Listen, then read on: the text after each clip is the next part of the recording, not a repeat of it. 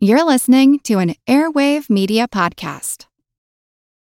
For the ones who work hard to ensure their crew can always go the extra mile, and the ones who get in early so everyone can go home on time, there's Grainger, offering professional grade supplies backed by product experts so you can quickly and easily find what you need.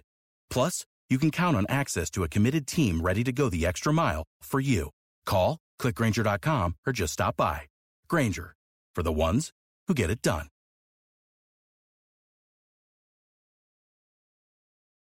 Here's a program from our archives. For centuries, during the first three days of the new year, people in Japan traveled to shrines and temples to celebrate Hatsumode, the traditional first visit of the year. I'm Jim Metzner, and this is the Pulse of the Planet.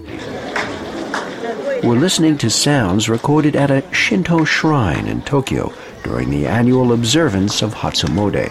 In Shinto shrine, when you pray, you clap your hands twice and then pray. You put your hands in front of your face and pray silently to the Shinto god. Hirofumi Murubayashi is with the Japanese consulate in New York. In Japan, in general, people tend to give importance to the first thing of anything. So the first days of the year is uh, considered to be very important for the coming year. We have a proverb saying New Year's Day is the day to make one's plans for the year. As that proverb suggests, people tend to wrap up the old year and refresh themselves for their New Year's life.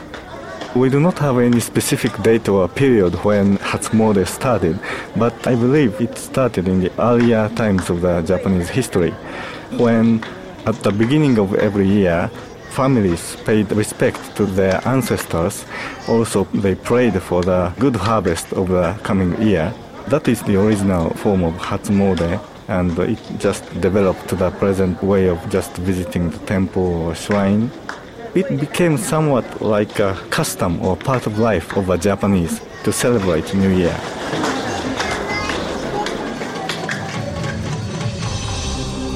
We've been listening to a program from our archives. If you want to hear more, check out our podcast. I'm Jim Metzner, and this is The Pulse of the Planet.